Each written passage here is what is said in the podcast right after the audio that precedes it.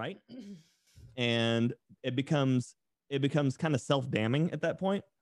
Um you know if you if you think about if you think about all if only thing you think about is bad stuff you just keep digging yourself a hole and it's so much harder to get out of if you refuse to look at you know some of the good things going around on you so.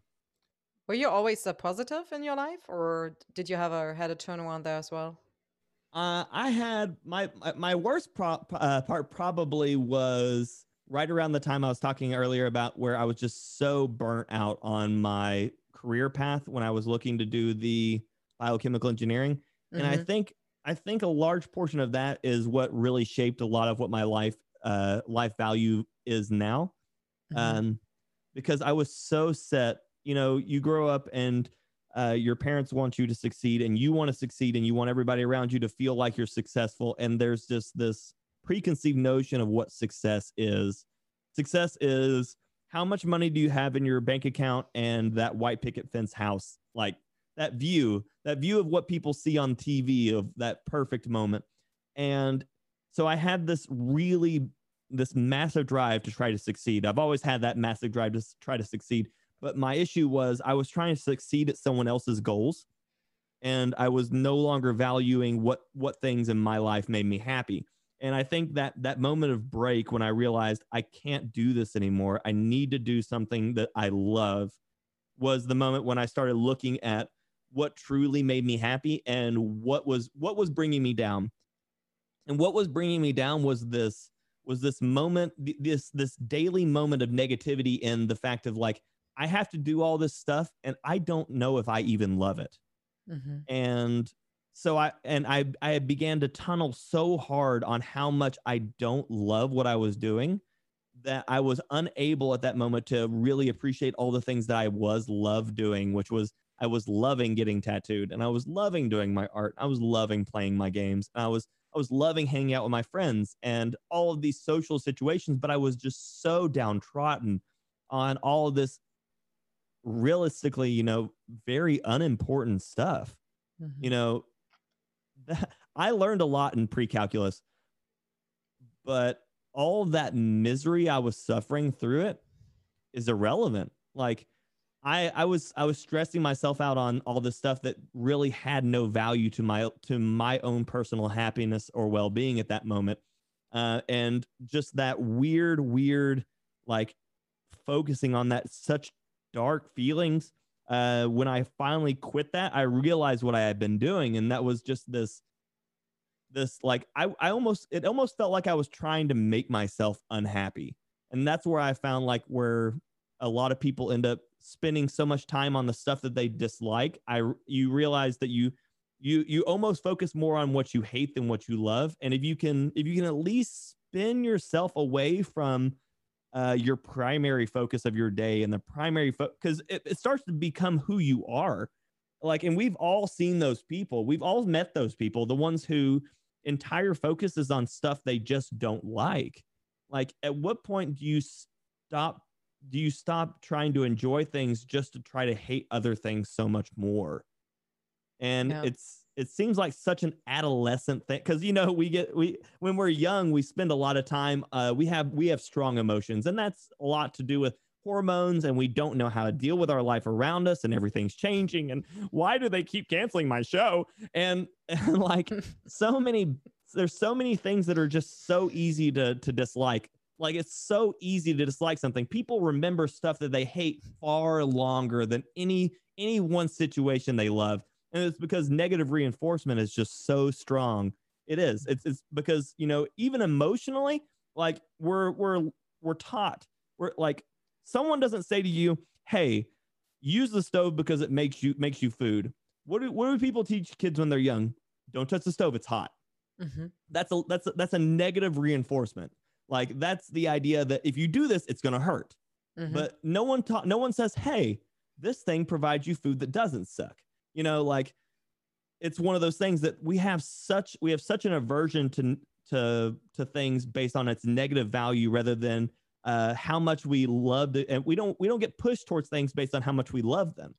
Um, and i think a, a certain level of positivity and being able to actually recognize things you love and try to go towards them and rather than trying to spend so much time trying to just uh, specifically avoid things you hate because you spend so much time tunneling on this ah just anger stuff that you you you spend so much less time re- away from all the stuff you love Mhm. and it's just it's so hard on you mentally it really is Do you do you have like a uh, um I mean do do you do in- uh, something like um gratitude or anything like a day like being grateful in the night or something that you talk to yourself and say like I'm grateful for this or that? Do you have a habit? if i i wouldn't say i specifically have something that i do like that. I don't i don't wake up my uh, every day and be like hey i really appreciate this. Like i don't at any point say that. Um but i think i think i spend most of my time telling my chat that i do. Uh, because honestly like everything they do is completely of their own free will and accord like i i'm not i'm not i'm not in the same room with them. I can't hold them hold them hostage and be like you better hit that like button. Like you know it just doesn't it doesn't work you know? And so uh anybody willing to take those actions and really really try to put uh put because they're they're i mean they're doing it. They're there's a, a tv show and they talk about there's no such thing as a selfless deed. Like you can't do anything without without it having an actual outcome that you were anticipating for it to have every person who licks who hits that like button knows it's going to make me happy. And they're doing it because they want to see that little bit of serotonin when it's like their their name pops up likes the stream Mhm. you know whatever. And um and so understanding that every time you're doing something good for somebody it can be it can be positively reinforcing for yourself as well. Now obviously you don't go to the internet and be like hey i i brought an old lady her groceries today. Like that seems a little awkward but you know just doing that for somebody that's going to be grateful for it is, is a is an amazing feeling.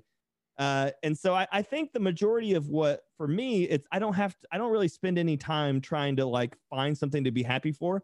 I think i spend so much more time in my every moment trying to trying to actually accept all this happiness and try to like accept that you know the good things that are happening around. Even when bad stuff is happening you know yeah that sucked but hey look at all this good stuff that's happening it's pretty it's Mhm. pretty great so hmm Well, is uh, were your wife always supporting you, like d doing the streamer thing, and uh, like, I mean, you put a lot of hours in there before it actually gave you something anything. back. Yeah. So, uh, she has always been supportive of it. Um, it was it was always hard harder for her to understand when I first started mhm. because even when I first started, there there wasn't a great precedence for what I was doing. yeah. Uh, the largest streamers in the world were very few and very far between, and there was massive differences between those people and the people who would start. And I mean, the numbers are even more massive now, but being able to get into it now is far easier than it was when I was starting. Just the sheer accept like acceptability of the of the profession itself, the ease of access to a lot of the materials and a lot of the stuff like that. It's far easier. So, and then you know they've lowered the entry level for a lot of monetization on most of the websites. You know, Facebook only requires like hundred followers, and you streamed two different days, and then uh, I can't remember Twitch's uh, affiliate requirements, but it, it's also something pretty pretty low It's lower yeah, on the end. Yeah, it's pretty too. easy. I think the, and the the hardest part is I think you need like three to five viewers or something per Concurrent, yeah. stream, and this is I think the hardest part for most of them. Yeah. And then I think YouTube still has the hardest one because I think it's like a thousand, A a thousand, thousand yeah. subs to actually get like any monetization tools. Yeah. But so like all of that's pretty ease of access. And so when I first started doing it, you know, it was one of those things. She was like, is, she was like, "Is this what you want to do?" I was like, "Yeah, it's what I want to do." And so she was like, "Okay, well, that's what you want to do." I think though the biggest moment when she realized, um, not necessarily specifically what I want to do, but the impact of what I did was, uh, we went to Twi- she went to TwitchCon with me one year, Mhm. and to have people like she got to be around this entire because you know all she sees is lonely bald me sitting in front of camera, bunch of monitors frying my brain. Exactly. You don't see any feedback, whatever. You don't Yeah. see what's going on on the other side. Yeah, and so there was there it was it's just kind of like okay, he he's sitting there, but he's Mhm. happy, so you know I could be doing all sorts of other dumb stuff, whatever. Um, but so she went to TwitchCon with me, and she got to see all of these people, and you she got to see how large this event was, and there was people coming up to me like, "Hey, Prophet, how are you?" Because my name was Prophet at the time, Exactly. And so like she finally got to see what all of that went into like and and so it was one of those moments i wouldn't even say necessarily that, that it was eye-opening but it was more of like a like an induction. Like it was the moment where she actually got to be part of that world uh because you know a lot of it she spent on i mean even if she was near me she was on the other side of this monitor. And so it's still pretty limiting to for that energy unless you're actually doing it. Yeah. and so yeah that was that was a massive part. And so she's always been my number one fan. Like she's she was there before i started. She'll be there long after i'm done. But uh yeah she's always she's always been she's always been about my happiness for it so Oh, That's that's always been the best that's part. so that is so great. Like I I I don't know. I mean, I'm pretty sure there are many streamers out there who don't have the support, like at least not the right Mhm. away, right and it's hard to explain. And um, I don't know. Maybe uh, maybe the woman world is uh, is is still not ready for for gaming. You know, in some areas. Um. It's- I mean, there's, I mean, even guys, there, there are the, you know, all the female streamers out there who have their, who have boyfriends who just don't understand why they do it. mhm, Yeah. They're like, you just want attention or whatever. You know, there's always excuses. mhm, I think the biggest issue with a lot of it right now is, um, there's, we as a gamer culture, we've only been cool for like what, a few years. Like, it ain't been long since like it's been the acceptable, cool thing to be playing video games on the internet. exactly. Yeah. Exactly. And So all the people around our age group were like, "Yeah, this is great. Let's do it." And um, but still at the same time, there's there was there's such a large section of our own age group that is still so stigmatized and still grew and grew up the whole time thinking that what we're doing right here is specifically just like asinine, such a waste of time. hmm And so I think that's where I think that's our largest issue right now is that is that we're still a very split generation on what we're doing here. hmm Um, I think in the future we're going to end up with a lot, a lot better acceptance of what we're doing, especially now after all this COVID stuff, where everybody's been forced to be like tele, like telecall from home for all their jobs, Streaming. Yeah. and everybody's finally getting to realize that you know that what we what we offer is a massive is a massive free market, which you know can be monetized. Of course, all the companies do it all the time, but. Uh, But the make the gaming market is now bigger than Hollywood, than the Oh, film yeah. market. So I mean, the, and, and that actually for a few years, I think, right? Mm-hmm. mm-hmm. And that's uh, quite a thing. Like nobody realized really what's going on. I think um, it's really interesting. Also on Twitch, uh, who, who, what kind of content creator now switch to Twitch? Not even gamers, you know. right And- NFL everybody. Mm-hmm. It's Yeah. it's super interesting. Um, do you like um, have anything where you think like you would like to be better at as a streamer?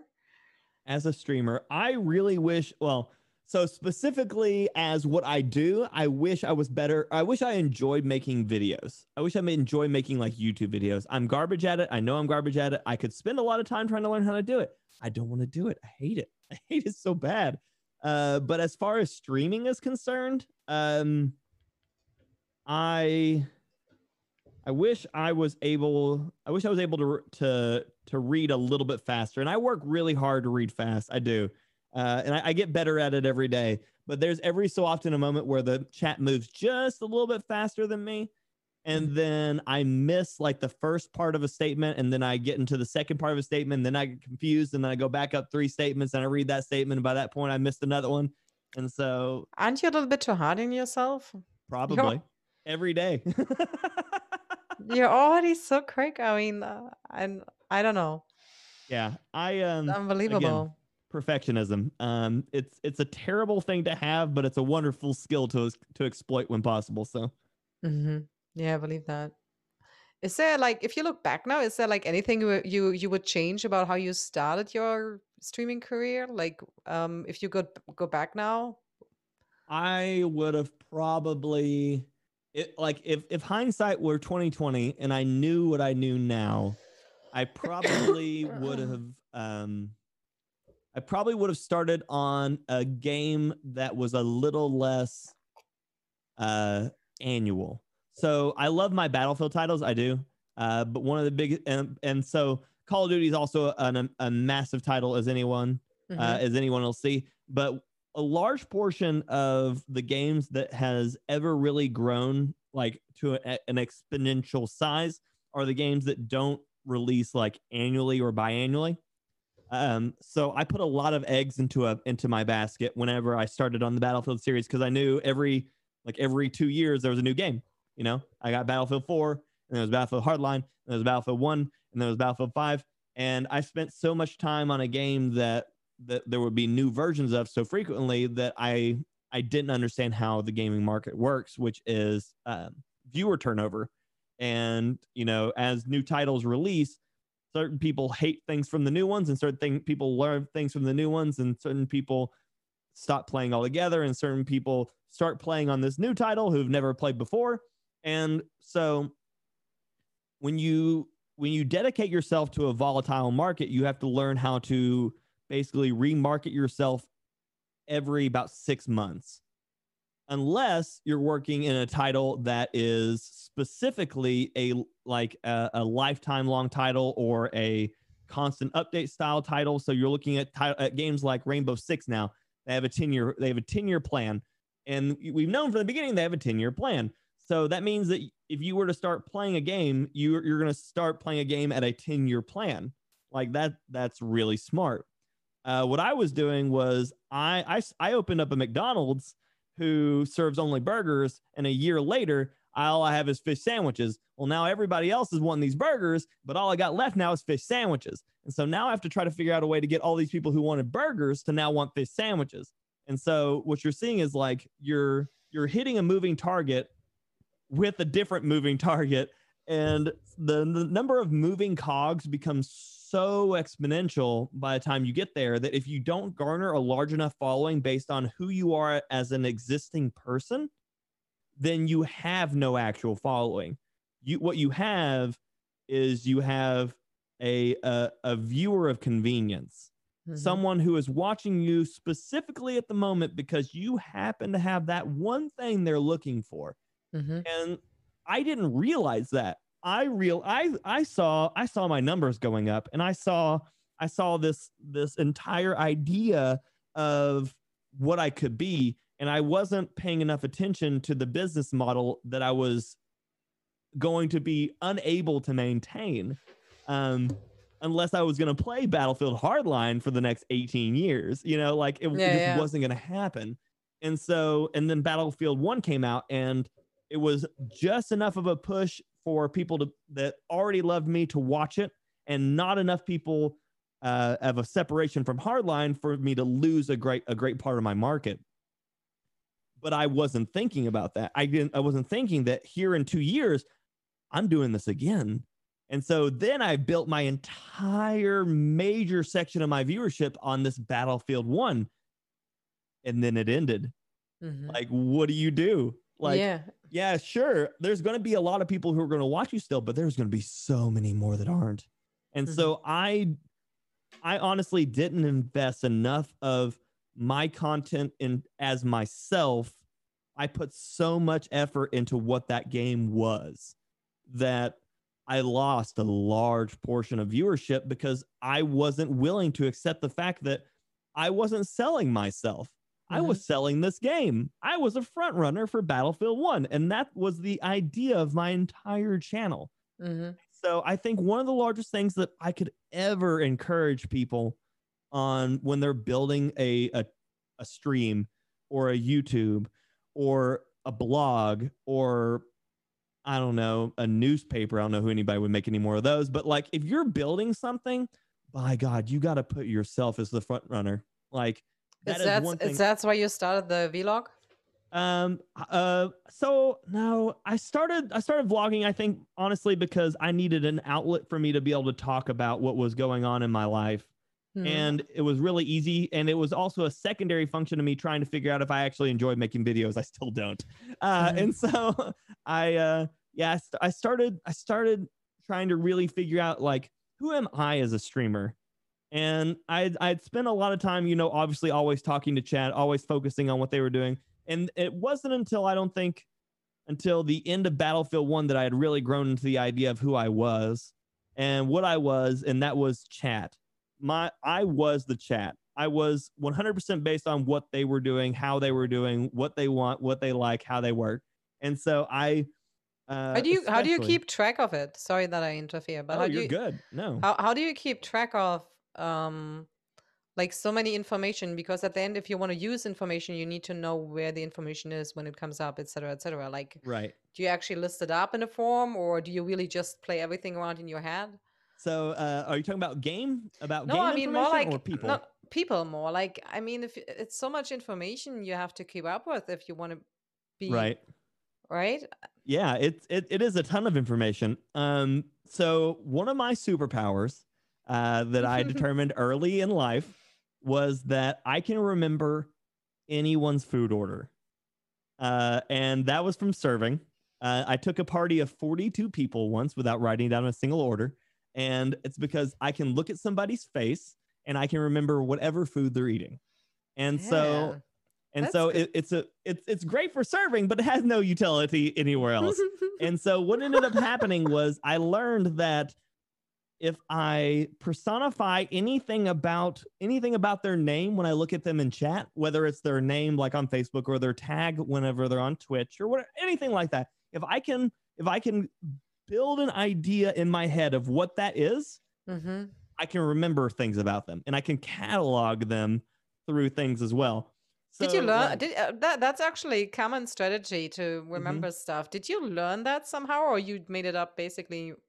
I made it yourself. up through streaming, or I mean through uh through serving because like it would get to the point where people would come back and it would be like three months later, and I'd be like, "Oh, you like that pot pie?" And people would be like, "What?"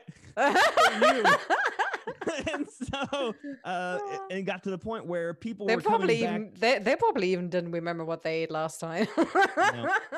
Um, and so it would be one of those things that people would come back and they would be specifically they would specifically ask for me at this point because it was a joke to them. They'd be like, "I want to see what he ha- if he knows what I had last time," and like I could still see probably probably sixty to seventy percent of them now, and still tell you what they have. I still remember like specifically I had this one one couple and I can still remember every time it was a uh, filet Oscar, which is two three ounce fillets with asparagus, comes with béarnaise and crab meat, but he wants no crab meat. He wants a loaded baked potato, and he always got a side salad with a with blue cheese. And every time, every time, and it's one of those things that he came in and he changed it on me one time just to see if I would catch it. I'm like, that isn't what you what you normally order. He's like, oh wow, that's great. And so and so it's one of those things that like. I don't know why my recall is strong on things like that because honestly, I'll forget. I'm I'm downstairs. I'm probably 60, 60, 70 feet, maybe like I guess that's what's like 40, 40 yards or 40 meters or whatever from my from my uh refrigerator. Mhm. I will forget what I'm going for my refrigerator for on the way up. I will be I will be three hours later down in my room, completely confused. I was like, I went upstairs. I don't know why. But if you want to tell me about your grandmother's surgery, I'll remember it next month. Like I got that. like, but it's embarrassing too because like my Mm. wife will be like, remember, take out the trash tonight. I'll be like, okay. It'll be like a week later. I'm like, I didn't do it. I, I can't. I don't know. Um, oh, you need post-its. yeah. Uh, I, I do. I, I like need stickers everywhere for everything except for what doesn't matter. I remember every lyric to a Nelly song from the 90s, Is from it- like the 2000s. It's awful. Wait, is it that's is it why you have like every time you start your stream you have like did you know these Yeah, kinds of stories? Is it is All it those facts. that's why you bring it up because you want to spread Yeah. more information so you're not you're not alone. yeah, uh, but yeah, no, i so it'll ta it takes me like takes me uh, like nine to ten minutes to set up my stream in the morning, Mhm. um, and the same thing for about the evening as well. And I, I will spend thirty to forty-five minutes trying to find the weirdest thing I can on the internet just to post it in the channel for the facts. It's awful. oh I yeah, mean, I love it, but it's still awful. Bosch just had a uh, question in chat. Um, does it mess you up when people have different names in the real life on Facebook and the gamer tags in the gamer world? Oh yeah, I actually thought the same. That could be Um, confusing, right? it will it will mess with me for a couple of days after about probably i think it's generally about three exposures to the name and the tag i begin to immediately i begin to meld them as the same thing the most the most troublesome thing for me so far in my head uh, as far as with like the swap to facebook has been like john smith like which one are you Like, yeah. Um, and then Gentle. like, yeah. and then like uh, I have people who join from like um mid Asia, and their name will be in Sanskrit, and I'm like, mm, I Mhm. don't. I, I don't know, or it'll be like in Syriac, and I'm like, I don't know if that's Greek or Russian or what do I Mhm. call you? But I can look at those, uh, those like the Sanskrit writing now, and if I recognize the pattern, I'm like, oh, that's Ali. I know Ali. Or I'll be like, oh, it's Ahmed. Welcome back, Ahmed. Um, Mhm. And they're just like, I thought you couldn't read that. I'm, I can't read it. I just remember. Mhm. But yeah, no, the the names that when they're like three or four different names, it can get rough. I have a viewer that got that got banned on Facebook for getting into an argument in chat, and then not not in my chat, in someone else's chat. And so he's he's made like four different accounts at this point that are just like whenever I get banned accounts, and so he shows back up. I'm like, oh, Connor, welcome back, man. his name will be something like his name's like Otrolus Obvious or something like now. I'm Mhm. like, oh god. At least you know who he is now. Yeah. Yeah. Ah, yeah, because I didn't ask it before. After the video, I actually wanted to ask, like, because um, you said waging is. Um, I don't. I- I don't think you said it directly like this, but waging is kind of affecting also your mental health. Mm, yeah. Um, why is that? Please, can you explain that to us? So it comes a lot. It comes a lot down to more of like that that that tunneling on on negative emotions. So when you're playing a you're playing a game, unless this is your job, obviously, if you're a streamer, that it becomes your job. So that Mhm. that is a little bit of something for it as well. But if you're playing a game, you're specifically attempting to to escape your everyday reality. Like no one no one loads up GTA to go sit in traffic and then drive to an office and sit in your desk for 8 hours and l- get out of it and leave and go home and make a probably a subpar TV dinner. Like you don't play GTA to do that. You fly a plane, you jump out of it, it crashes into a building, you, you get hit by a car, you wake up the next day. Like that's everything's fine Mhm. like that that's an escape that's a moment where you're trying to not deal with all the stuff that might make you upset during your day so now imagine you've taken this this this one moment that you've been gifted by technological deities at this point and you're mad at it you're like it's like this is this is something you have direct control over. Like this is completely your world. I mean sure other people are living in it and they're probably cheating or whatever but like they're they're they're living in that world. And then you've decided to take this thing that you were mad about all the way over here and you're just like let's take this and ruin my happy moment. And we're just going to shake it violently. And so you're you're injecting this this negative feeling into what's supposed to be a, a positive pastime for yourself something that's supposed to try to make your life happier already. Like you're trying to esca- escape bad stuff. Mhm. um, and so by by encouraging this level of rage inside of your pastime in your happy pastime if you can't even be happy in your happy time how much of that is going to affect you in your non-happy time? Like think like it's it's it's feeding itself. Like at that point at that point if the only moment of your of your rest and relaxa- eh, relaxation has made you mad then when you have to take that moment that's supposed to be your zen your calm your your step away from the world and you have to take that and throw that back into your world you're just it's just compounding and compounding. Like there is no moment where you're to walk away from this anger and then go into something and put more of that anger and then take all of that and step away and not be angry. Like you're it's it's just going to continuously feed itself. Um and i think that honestly if you if you can't find a moment in all of that to be happy you just need to step away from it for a while. Like you need to you need to find something new something zen something something happy. Um maybe if your if your games are making making you angry all day read a book pet a dog like Go do for a walk. something yeah Mhm. go for a walk lift some weights Mhm. don't lift some weights take a nap watch a video like Anything, anything else? something Mhm. yeah play Well, play sesame street on repeat like do something but get Pokemon. yeah catch pokemon what I really liked also what you said is like, um, and, and this is I think also a real reason for me. If you wage in video games, right, and um, let's say you play in the morning, you wage, you know, and then you start your day after that, mm-hmm um, then you take this wage into your day. mm-hmm and you have influence also to you know real life people around you Yeah. um and and at the end we we have to take ownership for whatever we are saying however we are you know behaving or ever even feeling Oh yeah. Right Yeah. and um i think many people forget that that it's i mean you you can be mad at a game at a player you know whatever it is but at the end you hurt yourself Yeah. Yeah. It's yeah, it does. Especially if you hmm start your day that angry, it can't get better. Like you're it's not gonna your day's not gonna get better if if hmm you're if you start your day angry and you go out from that anger and then you just like how are you gonna look at your day and be like, oh, this will be fine? No, you're just mad at that point. And so you're just looking for these things that are gonna make you hmm mad. And I think that's a large portion of it is when you start off mad and you are so apt to being mad in your relaxing time, that means you're probably just seeking out things that make you angry. hmm And that's that's a terrible way to live. Like yeah I've I've seen people do it before. I actually had actually had a guy in Battlefield 1 who we were doing the dogfighting, the like the the the plane the plane versus plane section of the game. And I shot him down and he just wrote some racist crap in the in the in the all chat. I was like, "Wow, that got out of hand quickly." and hmm then he gets killed again he does it again i'm just like i'm like this dude's life is not going okay and so like it was one of those things i was just like i really need to ask him this question. Uh, i sent him I, I just wrote in all chat i said hey are you okay man? It's like is something going on?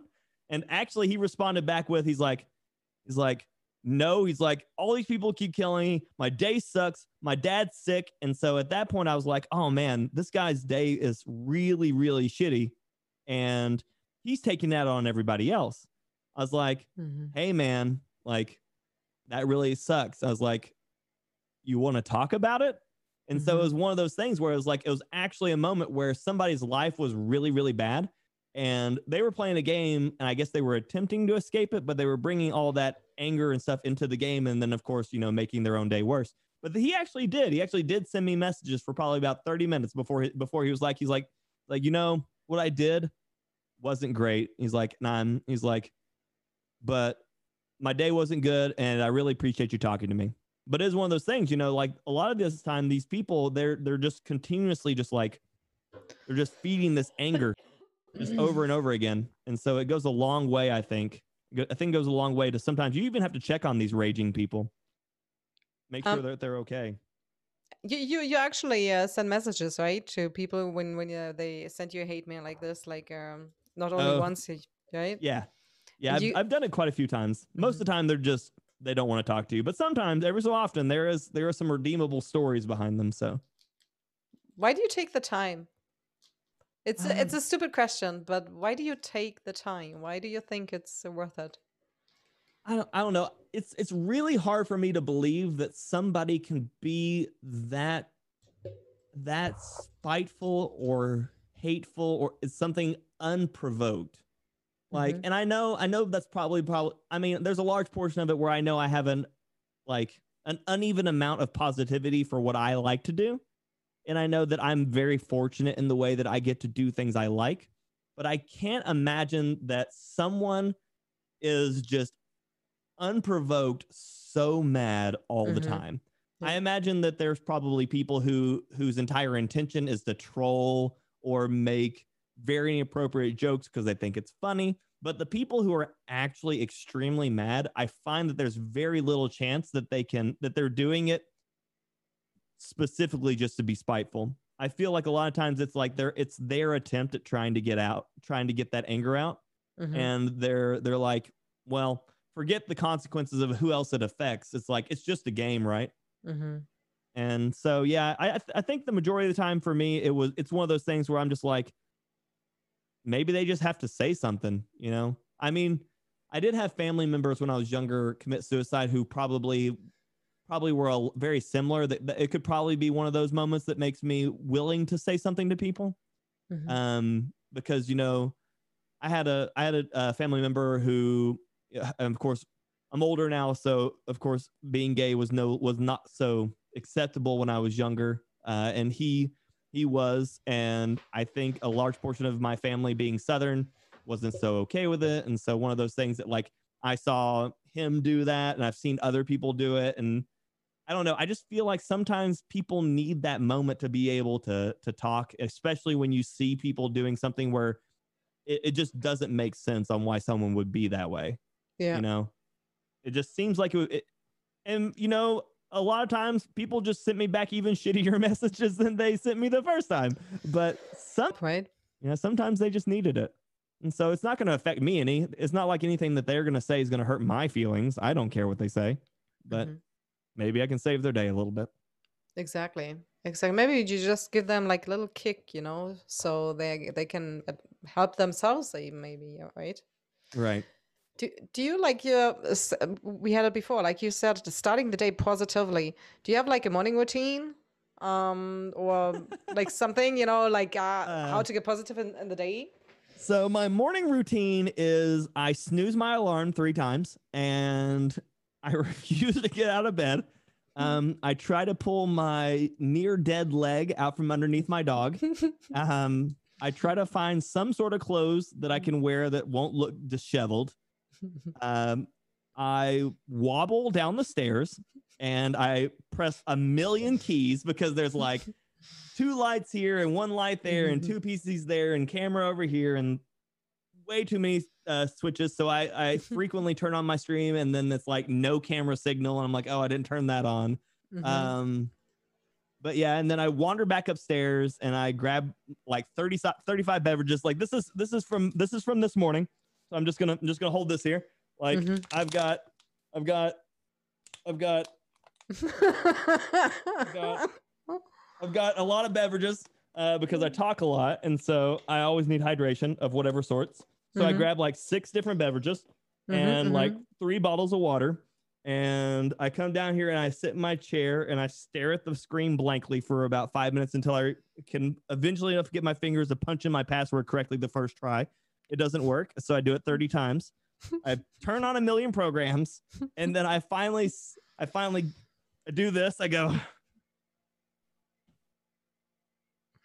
and then I hit go, and I just start talking. And so I think one of the big things is I just I try that to is crazy yeah, I try to make it as um I try to be as mindless as possible until I start. And I think I think that's probably just me just breathing through my morning. Mhm. And I do pretty much the same thing in the evening too because like I go upstairs, grab all my drinks, come down here, press all the things, put it down, sit down. And it's just breathing. I don't know. There's something there's something relieving of that first breath before you hit that go live. Hmm. Just a little so bit of breathing. so so the breathing is your routine Yeah, the breathing is my routine, yeah. hmm do you believe in procrastination Oh God, I'm the worst at, at procrastinating. Um, and see, here's the problem: school only encouraged it because I got great grades doing things at the last minute. So if like if you didn't want me to do it, maybe you should punish me for it. Um, and so like I was the yeah, I was the guy who every like every night I'd be like, I've got three papers due. Guess I'll do them now. Um, it- it's so unacceptable. But yeah, so I'll I'll be like, ah, I should really turn on my PC. It's like I gotta be live in five minutes. I'll do it in a second, whatever. and then because uh, you feel you, you seem so organized you know that's what i'm asking like um it seems like every every time you want to do something you do it Right. I uh and I think that's I think that's why I procrastinate is because like I know I'm to do it. I know when I'm to do it. And so I just do it when I'm supposed to do it rather Mhm. than trying to get it done early cuz then I just sit around here and wait hmm the whole time. Like I was on here early. I mean, obviously we were both on here early. yeah yeah And so I, I got all my stuff together. I'm like, okay, I've got all my stuff. We're good. I was like, and now I'm just gonna just gonna sit here and wait. And I just sat here, and then you popped up, and I'm like, hi, I'm here. yeah, I was like, he's early. Normally, like, normally I'm I'm an hour alone. I was totally confused. You were in there before me. Yeah, I refuse to be late on anybody else's time. Mine, oh well. Like if it's Mhm. my if my schedule, I'll be there when I'm supposed to be there. Anybody else's stuff, no, I Mhm. have to be there. It has to be, and it it it will it will make me almost sick on the on the thought of being late for something that I know Mhm. someone else is waiting for me for. Hmm Um, Same. yeah, and so I don't I don't know why I have such a I, I do, but I do. I have such a, a physical attachment of my own health and well being to somebody else's schedule sometimes. Well, that's it's not a bad thing, right? I mean, Right. It shouldn't um, be. it shouldn't be. The only thing is if you stress yourself too much for it, I guess. Yeah. Um, you, you said once you made lots of friends in gaming. Do you still remember the first gaming friend you had? The first gaming friend I had, Mhm. um, Online gaming friend? so like from streaming or not from streaming? I would say gaming in general. So the first online gaming friend I ever made is the guy I told you who moved down from Ohio to come stay with me. Uh, his name was Jeff. His tag was Draco. His Dra- his name was Draco and Alucard. And we started playing Halo 2 together. I met him through one of my buddies that uh, we were mutual gamers for um, on Halo 2. And we played together. We played games together um, at least three or four times a week Mhm. for almost eight years before we ever met Okay. and it was it was one of those crazy moments because like we just you know when we started playing games together he was just a he was just a guy online that i was like we need more people for this game um and then of course you know you talk to him every day you talk to him at night all of a sudden you're like hey here's my phone number just call me or like sending Mhm. messages on aim or whatever whatever program we were on at the time and it's just one of those things i just like you never thought that you would ever make friends outside of that. And so it was him and a few other people that he brought along as well, but they all came to Tennessee and we all had him stay at my house. And it was one of those really, really crazy moments. Um, I never thought would be possible. You know, you never think because you grow up with only the people in your area. You think these are the only people I'll deal with for the longest time until you start getting old enough to realize that there's a world outside of what little world you have. And so yeah, that, that was crazy. But his name's Jeff. He was he was a real cool dude. And streaming? What was your first streaming friend then? My first my first streaming friend, um, the first one that I like really put a lot of time into, um, probably is my buddy Brian. He's actually one of my he's one of my moderators now. He started moderating my my page. Um, he started moderating my page uh, back back a long time ago. I think I was still playing Hardline at the time. Mhm. Um, and he was he was one of the first people that I met that through my chat that I actually became friends with because like I had been introduced to a lot of streamers and you know you're working with them and so you really try not to be like he's my friend because then you get your your feelings hurt the moment that like they're playing with everybody else and not playing with you anymore. Mhm. And so I was always really reserved on that whole like um Friend thing? friends thing, like when streaming was concerned, because it was one of those things that I just I was just so ready for for them to be like, I don't know you. Mhm.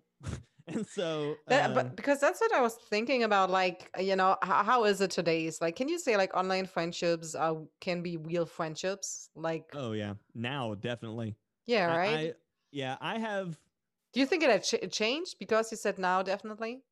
Uh, I think probably 10 years ago, 11, uh, actually 15, 20 years ago, like when Xbox Live first started, I Mhm. think that it would be it would have been highly unlikely Because it's just like he's my friend. We've played games together for six days, and then it's like offline since two years ago. Like you're Mhm. like, okay, well, I guess I'm never gonna see that guy again Mhm. but now with our with our world is our world is so interconnected with with electronics and the ability to actually l- interact with people outside of your you know general localized ecosystem you know i'm talking to you now thousands of miles away Yeah, like, right.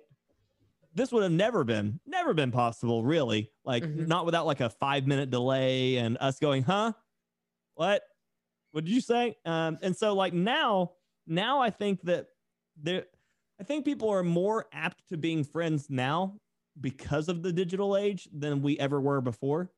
Because now we can be with friends we can be friends with people who have similar like similar things we like and you're no longer required to try to have to hide who you were to try to accept be accepted into this group of people. Like you're like i like i like video games. And they're like i like video games. You're like you want to play a video game?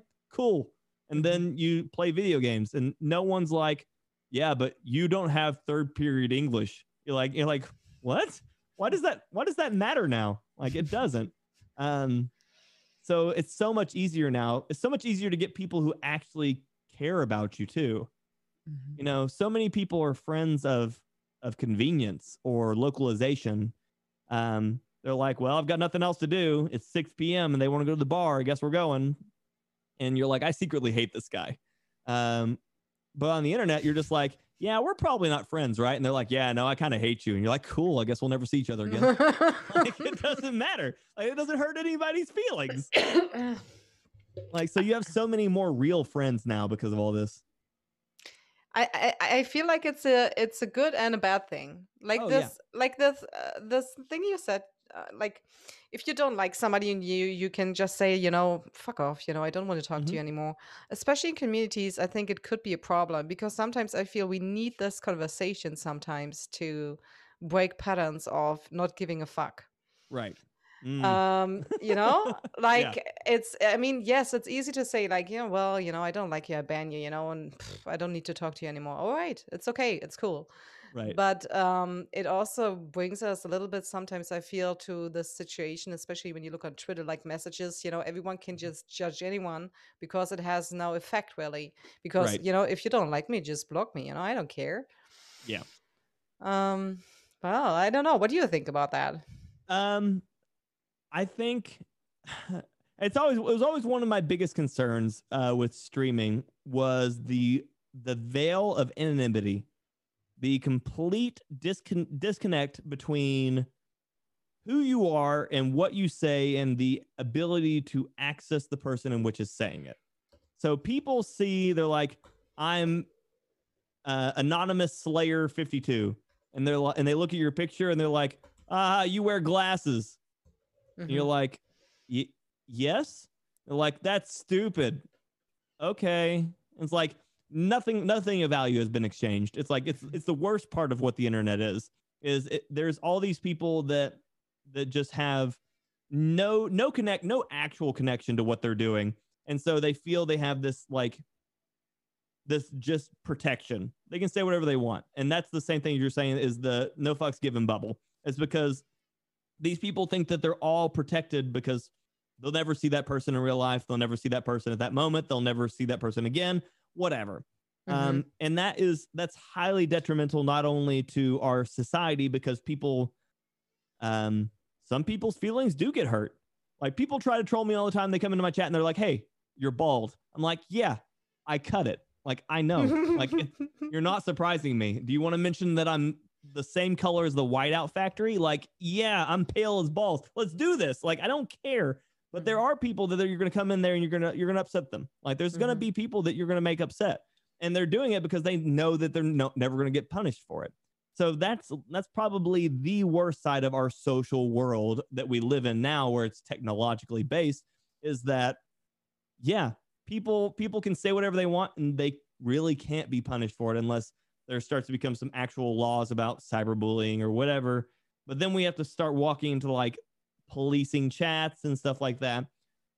And it's such a weird, weird, slippery slope. Um, yeah but I think a lot of it comes down to also, you know, some of the greatest conversations we can have are because of all this same thing. Like people, people, you know, 10 years ago were afraid to speak up for like, I, I probably not 10 years ago. I guess probably about 10 years, gay rights, or 30 years ago, women's rights, or 50 years ago, you know, any sort of minorities' rights or anything like that, because you know you had to just say that in person. you had to Mhm. say that around a bunch of people, and you really didn't know what they were going to say.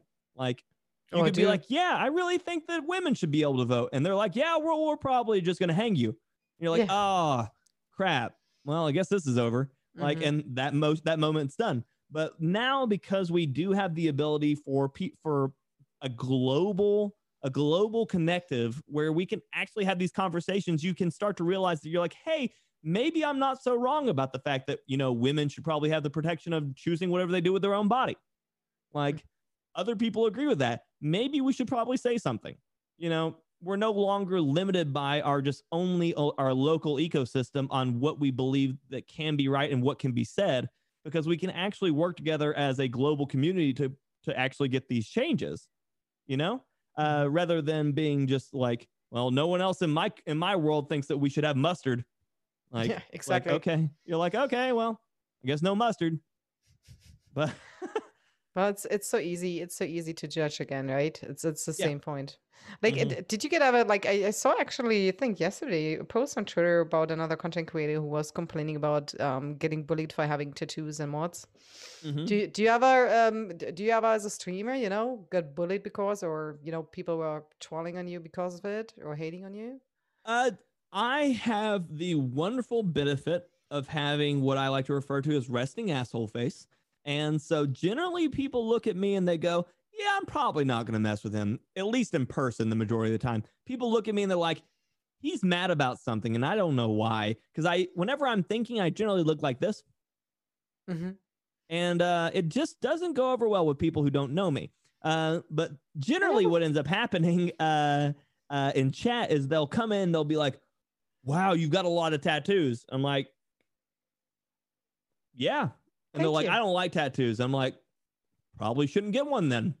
Yeah. It's usually about over. So at that point, uh, you know, mostly, uh, I think, I think the honestly the thing that gets me that people try to do to me the most honestly wasn't uh isn't even the hair thing. Would I wear wigs? I have wore wigs before. It doesn't look good on me. I've got a perfectly round head.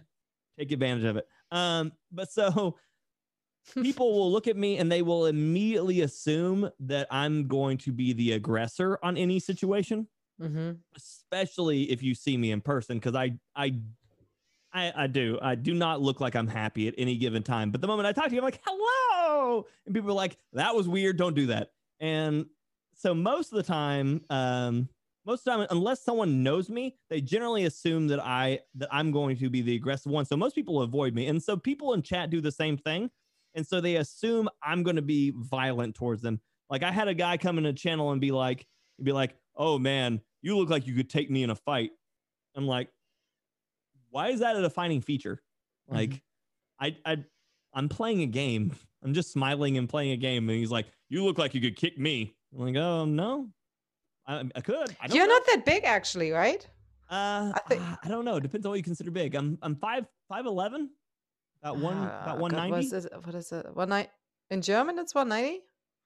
Well, that's Uh, that's oh not man, I, for. I always forget about y'all using One like, actual well, measurements definitely bigger stuff. than me. Yeah. What do you say? Five seven or what? Uh, I'm five, I'm five eleven. Let's see, Five eleven. five eleven. Oh, I did not type One anything. How did I twenty one. No, uh, one eighty. One eighty. Yeah, that's definitely not too small. That's bigger than me.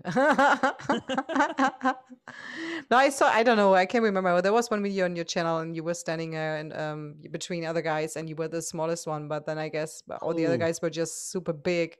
So one you might Um, have seen was me with um, a bunch of the wrestlers, and they're all like six something. Yeah, So, could be. Could yeah, be. so th- they're all like two hundred or something. mm-hmm. yeah, super big, big. big old dudes. Yeah, man. Um, I have a I have a question from Bosch, and then I think we have to like guys in the chat again. Uh, if you have a question to fire, just shoot it in the chat. Um, we will probably have another 10, 15 minutes, and then we will uh, share the laugh with somebody else. Okay. Um, Bo- Bosch had a, um, and if you have a question, of course, Fire, you can ask as well. I'm just saying, Okay. if you want to bring up something for the chat or me. Um, so Bosch, Bosch wanted to know about Battlefield. If you were the main designer and decision maker for the new Battlefield game, what would it look like? And would you would you wish that there are key features and mods from previous games you would like to keep? And what new ones would you like to see implemented? Damn, that's a big question. Also, we said we would, wouldn't want to talk to, about Battlefield 6, really. Do you want to answer that question? I can answer. Yeah, that's fine.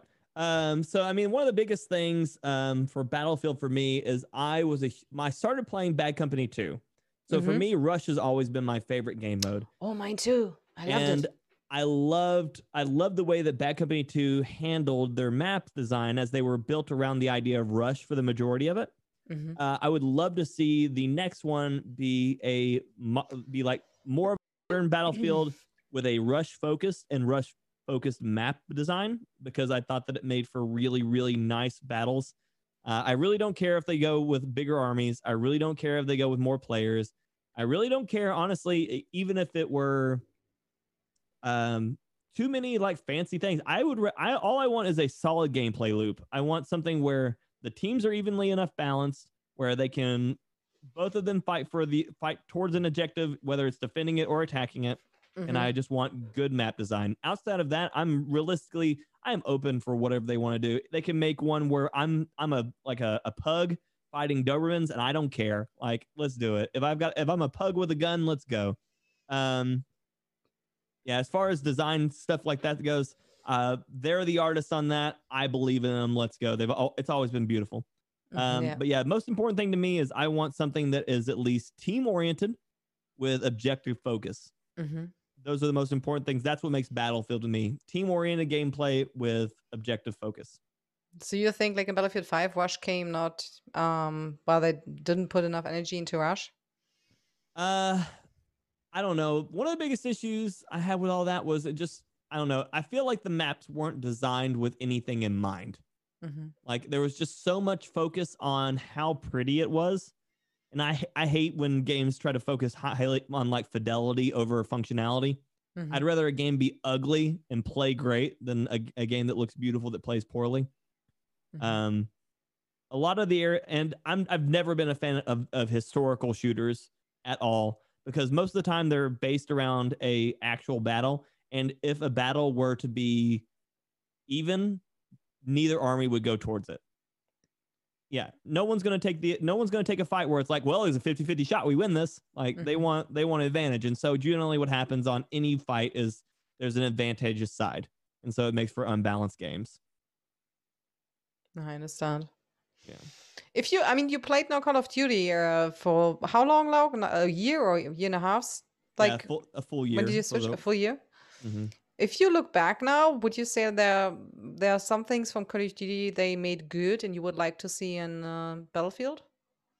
Uh, Call of Duty did well with their integration on the way that the game works with their um, Warzone and with their standard multiplayer, and now with the next title. I would love, I would love it if Battlefield had a a future tie-in style of what they would want to do with their gameplay loop. I think right now games games as a service are the primary feature of most most games. Something where with battle passes, something with constant you want to return. And I think what generally happened was a lot of a lot of what happened was the was they didn't have a future. Like none of these games have a future. It's always like create the game, create a battle pass, content's done in the game. And I think Call of Duty did really, really well with their like, here's Warzone. Like this is the game that continues to connect the two games that are out. So the game we had and the game we got. And I think that more companies need to look at ways to create uh, more longevity for their titles, even past the point of original expiration. Um, just like they did with Warzone, where you know all the Modern Warfare stuff happened. They went through a full DLC cycle. They teased the Black Ops stuff. They released Black Ops. They integrated it. Now you have access to both of these both of these games stuff in one one sandbox. I would like to Mhm. see if Battlefield could do something similar, whether it's you know a battle royale, which I know is this hot topic for for the Battlefield com- uh, community. They they feel like it takes away from stuff, or if it's even just like you know integration into the rotation, whether it's you know stay in the same engine, add expansions rather than creating a whole new game for a whole new purchase. Yeah, right. Like- do you do you think we need the DLCs back, right? Yeah, I love DLCs. I think Mhm. that they're amazing.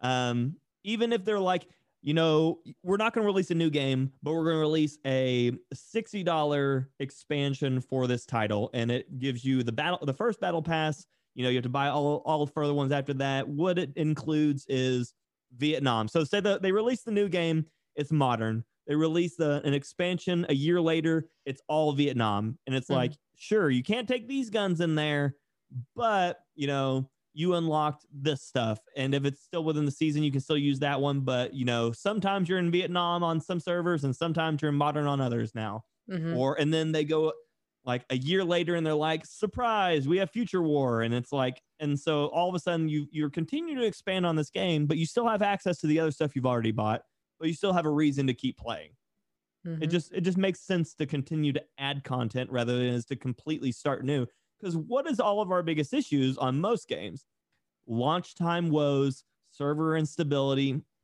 accessibility to the game, um, new adoption, whether or not people will play it. And by creating these games that are ever feeding to themselves, you reduce that you reduce that adoption rate because you already got people playing it. And now all you're trying to do is is add new players to it. You're constantly just trying to improve on your old process without having to worry about drop off on whether or not people will play new stuff all the time. Yeah, totally agree. Well, we we can just hope, you know, it, it will be there will become coming more stuff, especially for the content creators. Like I felt really bad, like for guys, you know, like uh, Book Machine or Jack Frags. I mean, if you don't have like new content coming out regularly, Yep. you you can't do really much, right? Mm-mm. So I, I don't really get why so many people were mad, you know, for content creators switching to Modern Warfare because I mean, what could they do if you don't have any content to work on, you know? Yeah, You gotta not find much. something. Um, well, let's hope this will change. Yeah, I hope I'm, so too. I'm pretty sure. They've got Uh, three studios on it right now, so that's at least promising. That's a lot, right? Yeah, Yeah. Definitely. Um, I think there was one question in chat from Silent. He wanted to know why you switched um, from Twitch to Facebook. why I switched uh, from Twitch to Facebook. So, one of the big things imagine you're trying to build a house, okay? And the city you live in is New York. So, you you're living in this massive, massive section of the house. There's not a lot of places to build a house unless you build on top of somebody else's house. There's not a lot of places to be. So, what you could do is you can either stay and hope you can find a spot that opens up and move into somebody else's house, or you can move and you can start building your own house. So one of the biggest things that I learned early on or early on this year, or I guess I was in middle of last year, was there wasn't much room in a lot of these categories for someone of my size. I Mhm. was too big to exist as somebody that needs to be pushed because I was no longer new. So there was very few people looking to adopt an old streamer, like someone who's already been doing things. Uh, I was partnered, so therefore I already had established myself. So there was no idea of like pushing for a new high because no one cares on whether or not a partner is, is going towards a partner goal. You're already a partner. Um, and then also on the other side, I wasn't small enough anymore to where there was a, a warrant for me to try to encourage people to give me a chance. Because obviously, a bunch of people already gave me a chance. I was a partner. So what I saw was I was stuck in this uneven middle ground where I was too big to be new, and I was too I was too established to be pushed. Mhm. And so what I decided was it was more behooving to me to start again on a place that could be that could be that could grow and also features an algorithm, something that Twitch doesn't really do very well. Um, Twitch is a great place for established content creators and anybody else who has the ability to get people to come to them from another another website. Um, I don't make YouTube videos and I'm really bad at them, so I don't tend to do very well at that. And Why don't you make hire somebody? Well, I could, but that would require more effort. Oh, you make too much sense. Don't do that to me. Um, and so I decided that what I was going to do was I was going to take a chance. I, I've been doing I've been Mhm. doing that whole thing my entire life. Take a chance, just try something. So I decided to swap to Facebook. I have a lot of friends over there. Um, Stone Mountain, Mugs, Lala, Pool Shark, all sorts of different content creators. Uh, Soul Tech, Yusef, all these people that I've known for a long time uh, all doing well, all comfortable on Facebook. Um, I've had a Facebook for years. I was like, why not? Uh, and one of the biggest selling points for me was it was a, it's a social media site that added streaming rather than a streaming site that was adding s- uh, an attempt at social media. So literally a billion people on the website already, uh, and so my my my possible reach is ex- was exceeding that what of what it could have been when I was on Twitch. So I did it, and um, I just you know with the standard way I do everything, hundred percent in, just uh, gave it a go, and it's been treating me well. So I'm and you had upset with it. today, you had like 500 plus views, I think, right? Yeah, I, I, I topped out today at about nine twenty two. Wow. Okay. So yeah, So it it's really pretty- going good for you. Yeah, it's doing well. I, I don't I don't dislike it. No, I mean, uh, you surely, surely, congratulations on that. Actually, I Mm. really, I mean, it's it's uh, definitely hard if you make this decision and you basically have to start from scratch again, right? Yeah, There's always this, uh, you know, option that it doesn't work. But I always. mean, uh, but I mean, yeah, it seems like you're grinding right now, so it's amazing. I sure Okay, try to. uh, Joe, be so kind and, and put his link, his Facebook link, please, in the chat again. And uh, thank you, Fyrborn, for the follow. Yeah. I you followed so your channel thinking we were on there today, and then I realized that we weren't on Mhm. there today. And so now I realize what's going on. And so I followed that one. Yay! Um, guys, we are about to get to an end here. Uh, did I miss any questions? Let me check quick in the chat. And also, you, Fire, do you have any anything left? Do you think I missed anything? Um, I feel like we could talk actually for another two hours and still will fill fill it here. You know. well, Um, worst case scenario, you, you, you all can always have me back. I'll talk about more stuff. It doesn't matter to me. So Yay! No, absolutely. I would love that. Absolutely. I feel like this was a this was a warm-up talk. Next time we go we go deeper. we go deeper. We talk about deep things like mayo versus mustard. We talk about needles. Ah, okay. Yeah, there we go. and bacon. And bacon. Always bacon. Always bacon. Uh, guys, thank you so much all for being here tonight. Thank you again for all the questions, for all the love that you were so active in chat today. Uh, Fire, thank you so much for being here, for joining me. It was such a pleasure talking to you. Pleasure talking to you.